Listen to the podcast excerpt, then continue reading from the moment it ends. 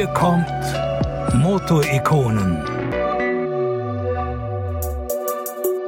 Moin, moin und Servus. Mein Name ist Hans Neubert und ich sage herzlich willkommen zu dieser allerersten Special-Ausgabe von Motorikonen, die ein bisschen anders funktionieren wird als das, was ihr sonst so von Motorikonen zu hören bekommt. Ihr kennt ja bisher die 100 besten Autos aller Zeiten, die zu jedem Monatsanfang erscheinen, mit einem kompetenten Gast und Gesprächspartner zu einem der 100 besten Autos aller Zeiten. Aber anders als bei den 100 besten Autos aller Zeiten wird es in Specials wie diesem hier in Zukunft um aktuelle Themen gehen, die euch, mich und alle, die sich für Autos interessieren, gerade so beschäftigen. Deshalb ist das Motorikonen-Special auch viel kürzer als die üblichen Folgen und wird immer nur dann erscheinen, wenn es wirklich Ereignisse gibt, zu denen es was zu sagen gibt, zu denen man vielleicht Hintergrundinfos oder Kommentare liefern muss oder kann oder auch versteckte Wahrheiten, die eben so nicht in den glatt gebügelten offiziellen Pressemitteilungen stehen. Und so ein Ereignis hat es aus meiner Sicht tatsächlich gerade gegeben und deswegen sitze ich hier äh, heute auch vor meinem Mikrofon statt draußen in der Sonne bei 28 Grad. Denn Mercedes hat vor kurzem bekannt gegeben, dass zusammen mit dem Auktionshaus RM Sotheby's am 5. Mai bei einer Auktion im Mercedes-Benz-Museum, das wurde dazu extra gesperrt, eins von zwei jemals gebauten 300 SLR Uhlenhaut-Coupés versteigert worden ist. Es gab ja vorab schon diverse Gerüchte dazu. Jetzt wurde der Verkauf von Mercedes-Benz Classic offiziell bestätigt. Der Wagen ging für den Preis von 135 Millionen Euro an einen privaten britischen Sammler. Eine unfassbare Summe, die den 300 SLR damit sofort zum teuersten Auto macht, das jemals versteigert worden ist. Und auch zu einem Marketinginstrument, denn die Story, die offiziell von Mercedes um den Wagen gestrickt wird jetzt, ist aus meiner Sicht nur die halbe Wahrheit. Und ich werde mich hier in diesen nächsten Minuten zusammen mit euch auf die Suche nach dem aus meiner Sicht wahren Grund für diesen historischen Verkauf und für diesen vielleicht auch hm, historischen Fehler von Mercedes machen.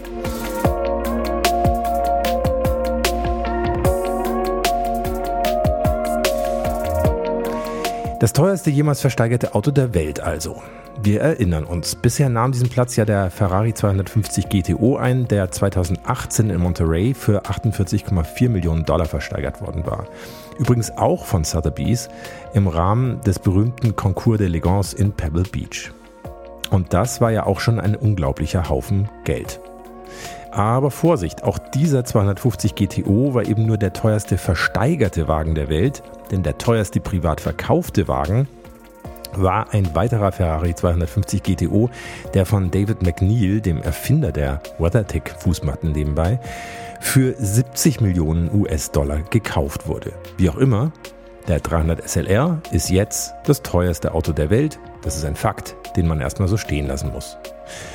Aber um überhaupt zu verstehen, was der 300 SLR eigentlich ist, sollten wir zunächst mal unbedingt tiefer in die Geschichte dieses Autos eintauchen. Und dazu müssen wir uns kurz seinen Vorgänger anschauen.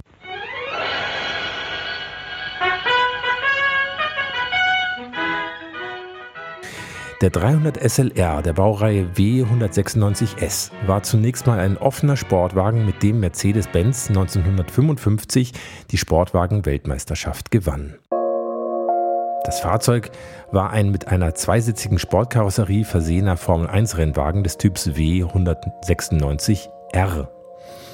Der größte technische Unterschied lag im Motor. Der Aluminiumreihen-Achtzylinder musste nicht das Reglement der Formel 1 beachten und hatte deswegen hier 3 Liter Hubraum. Außerdem wurde er dann nicht mit Methanol, sondern mit regulärem Super betrieben. Die Leistung von 302 PS und die enorme Zuverlässigkeit machten den 300 SLR 1955 derart überlegen, dass die Siege gleich reihenweise reinflatterten. Beim Eifelrennen, beim großen Preis von Schweden, bei der Targa Florio und dann kam der legendäre Auftritt bei der Mille Miglia 1955, die damals ja noch keine Oldtimer-Veranstaltung war, sondern ein reguläres Rennen auf öffentlichen Straßen. Sterling Moss und Beifahrer Dennis Jenkinson mit der Startnummer 722 gewannen mit der bis heute unübertroffenen Durchschnittsgeschwindigkeit von 157,65 km/h. Durchschnitt auf öffentlichen Straßen. Das muss man sich mal vorstellen. Eine unfassbare Leistung und grundsätzlich gilt, jedes Rennen, zu dem der offene 300 SLR antrat und das er beendete, gewann er auch.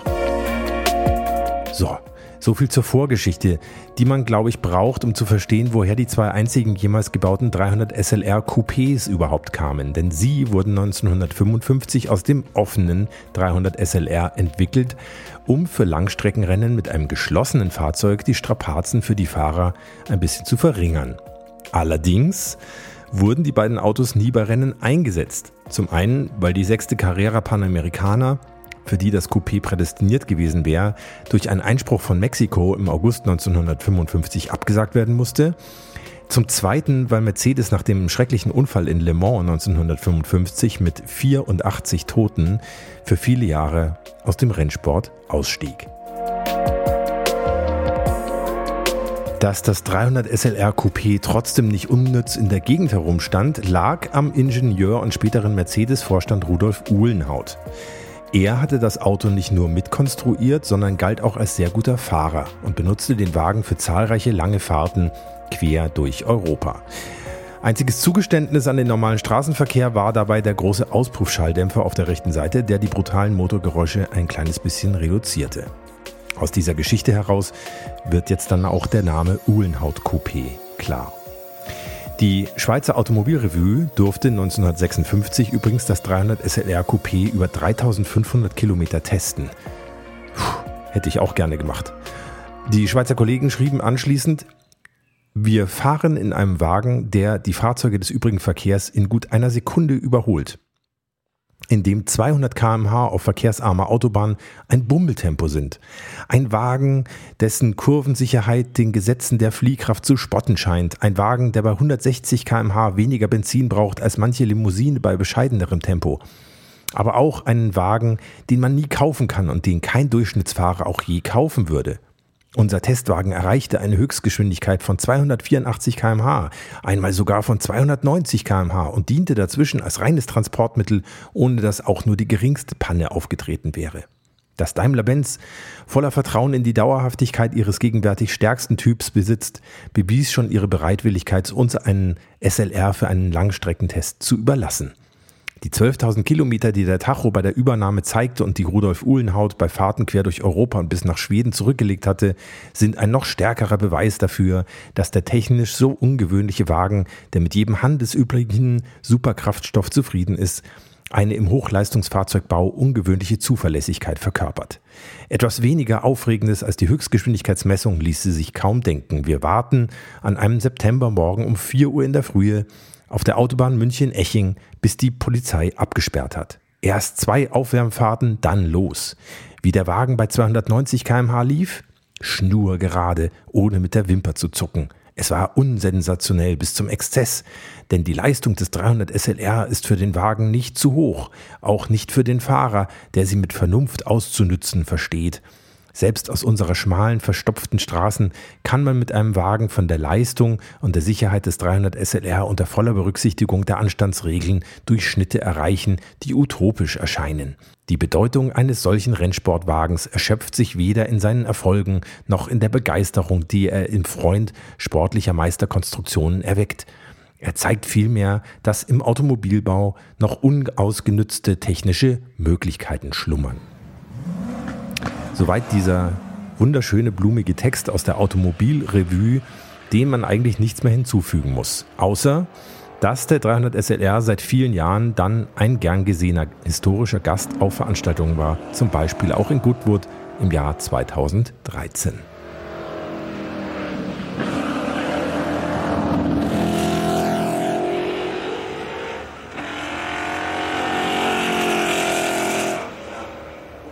Und damit zurück zum aktuellen Thema, dem Verkauf dieses einen von zwei jemals gebauten 300 SLR Uhlenhaut Coupés.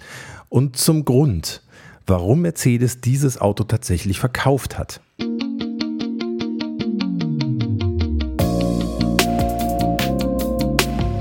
Zunächst mal zur offiziellen Begründung, die ich mal die Marketingbegründung taufen würde. Dazu zitiere ich hier das Statement von Ola Kelenius, dem aktuellen Vorstandsvorsitzenden der Mercedes-Benz Group AG. Die 300 SLR Uhlenhaut Coupés sind Meilensteine der Sportwagenentwicklung und wichtige historische Eckpfeiler unserer Marke. Die Entscheidung, einen der beiden einzigartigen Sportwagen zu verkaufen, wurde wohl überlegt getroffen zugunsten eines guten Zwecks. Den höchsten Preis zu erzielen, der jemals für ein Fahrzeug gezahlt wurde, ist eine Ehre und ein Auftrag zugleich. Ein Mercedes-Benz ist mit Abstand das wertvollste Auto der Welt. Mit dem Erlös aus der Auktion wird ein weltweites Stipendienprogramm finanziert, mit dem Mercedes-Benz Fund möchten wir eine neue Generation ermutigen, in die innovativen Fußstapfen von Rudolf Uhlenhaut zu treten und großartige neue Technologien zu entwickeln, insbesondere zur Dekarbonisierung und Ressourcenschonung. Und die Vorstandskollegin von Kellenius für Integrität und Recht, Renata Jungo-Brünger, fügt in ihrem Statement hinzu, als globales Unternehmen und als Luxusmarke tragen wir ein hohes Maß an Verantwortung für die Gesellschaft. Der Erlös aus dem Verkauf des 300 SLR Uhlenhaut Coupés gibt uns die einmalige Gelegenheit, unser soziales Engagement mit einem langfristigen Leuchtturmprojekt zu stärken. Mit dem Mercedes-Benz Fund gründen wir ein globales Stipendienprogramm. Wir wollen damit junge Menschen in ihrer Ausbildung im umweltwissenschaftlichen Bereich fördern und in ihrem Engagement für eine nachhaltigere Zukunft bestärken. Wir sind überzeugt, dass der Zugang zu Bildung der Schlüssel ist, um die großen Herausforderungen unserer Zeit zu bewältigen. Damit tragen wir zu mehr Stabilität, Wohlstand und sozialem Zusammenhalt bei. Stellt sich die Frage, was passiert jetzt mit dem 300 SLR nach dem Verkauf? Ganz genau wird das nicht weiter ausgeführt, aber offensichtlich gibt es da eine Art Deal mit dem neuen Besitzer, dass der Wagen auch weiterhin sichtbar und erlebbar bleiben wird. Das geht aus dem PR-Statement von Markus Breitschwert hervor, dem Leiter von Mercedes-Benz Heritage. Wir freuen uns, dass wir dank unserer historischen Sammlung diesen Erlös in unsere Ausbildungsinitiative einbringen können und so die Vergangenheit mit der technologischen Zukunft und der Dekarbonisierung verbinden. Der private Käufer hat zugestimmt, das 300 SLR Uhlenhaut Coupé auch nach dem Verkauf für die Öffentlichkeit zu besonderen Anlässen zugänglich zu machen. Das zweite originale 300 SLR Coupé bleibt im Firmenbesitz und wird weiterhin im Mercedes-Benz Museum in Stuttgart ausgestellt. So viel also zu den offiziellen Statements und dem PR-Spin von Mercedes zu dem Verkauf. Das Uhlenhaut Coupé soll also eine Art soziale Ikone werden, der Grundstein für ein Stipendienprogramm. Jetzt ist aus meiner Sicht gegen Stipendienprogramme natürlich zunächst mal gar nichts einzuwenden. Im Gegenteil, das ist grundsätzlich eine ganz tolle Sache. Man muss die bei der Auktion eingenommene Summe aber natürlich auch ins Verhältnis setzen, zum Beispiel zu den Zahlen, mit denen die Mercedes-Benz Group sonst so jongliert. Zum Beispiel ein Umsatz von 34,9 Milliarden Euro allein im ersten Quartal 2022 und ein Betriebsgewinn von 5,2 Milliarden. Wohlgemerkt Milliarden und wohlgemerkt nur im ersten Quartal des Jahres. Verglichen damit sind die 135 Millionen für das Uhlenhaut Coupé dann natürlich doch eher Peanuts, die man auch vielleicht mit einem Griff in die Portokasse finanzieren hätte können. Die Frage ist, muss ein Unternehmen wie Mercedes wirklich sein Tafelsilber verkaufen, eines der seltensten Autos aus dem eigenen Bestand, eines der Herzstücke der eigenen Geschichte, nur um ein Stipendiatenprogramm aufzulegen? Oder geht es hier am Ende doch um etwas ganz anderes? Ist das Stipendiatenprogramm vielleicht doch nur so etwas wie eine soziale Tarnung? Ein millionenschweres silbernes Feigenblatt für ein ganz anderes Ziel, das in Wirklichkeit mit der Versteigerung verfolgt wurde?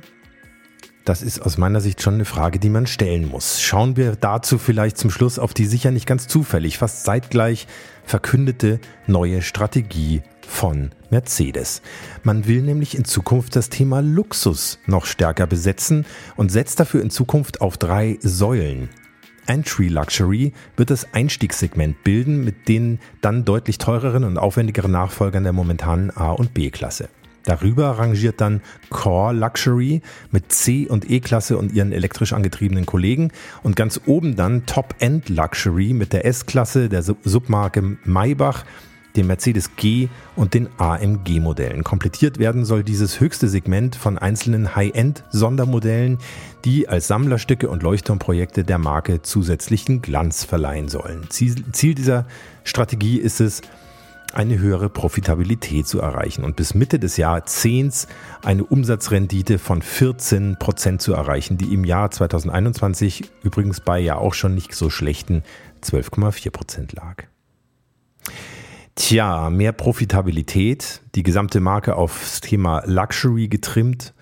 Was würde da besser dazu passen, als eben auch der Erbauer des teuersten Autos aller Zeiten zu sein? Und ich denke, genau hier muss man suchen, um den wahren Grund für die Versteigerung des 300 SLRs zu finden. Es geht einfach darum, die Marke Mercedes noch weiter oben als bisher zu positionieren. Darum ein unmissverständliches Zeichen zu setzen, dass die teuersten Autos der Welt nicht von Ferrari, Lamborghini, Bugatti oder Rolls-Royce kommen, sondern eben von Mercedes.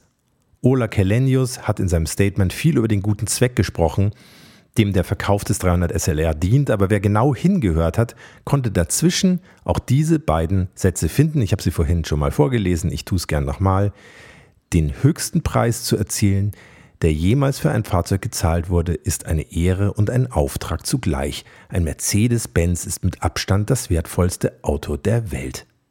Wenn ihr mich fragt, genau darum und nur darum geht's. Für alle Liebhaber klassischer Automobile ist das natürlich fast so was wie ein Schlag ins Gesicht. Mercedes zeigt, dass ihnen die eigene Rennsportgeschichte, die eigene Heritage nicht mehr viel wert ist und dass man bereit ist, sogar das wertvollste eigene Tafel Silber zu verkaufen, um auf der internationalen Bühne mit einem unglaublichen Verkaufspreis zu beeindrucken. Models, Rapper, Millionäre in China, USA oder dem Nahen Osten dürfte das durchaus beeindrucken und so gesehen wird dieser PR-Gag sein Ziel erreichen. Bei allen anderen bleibt dafür ein ganz anderer Eindruck, nämlich dass das Engagement rund um das Thema Oldtimer und Klassiker der Marke in Zukunft einfach nicht mehr den Stellenwert wie bisher genießen wird.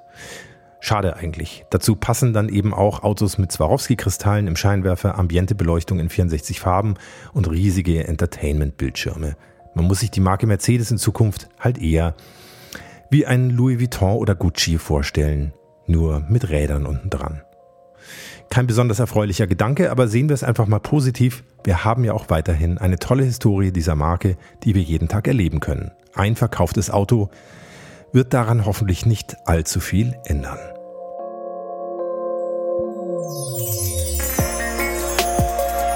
Ja, ich hoffe, euch hat dieses kleine Motor-Ikonen-Special zu diesem aktuellen Thema gefallen. Schreibt mir gerne auf Instagram oder Facebook euren Kommentar zum Thema, wie ihr über die Auktion des 300 SLR denkt und wie euch dieses Special von Motor-Ikonen gefallen hat. Und dann hören wir uns in Kürze wieder, dann wieder zu den 100 besten Autos aller Zeiten hier bei Motor-Ikonen. Bis dahin alles Gute, fahrt nicht zu schnell und äh, steigert keine zu teuren Autos. Euer Hans Neubert.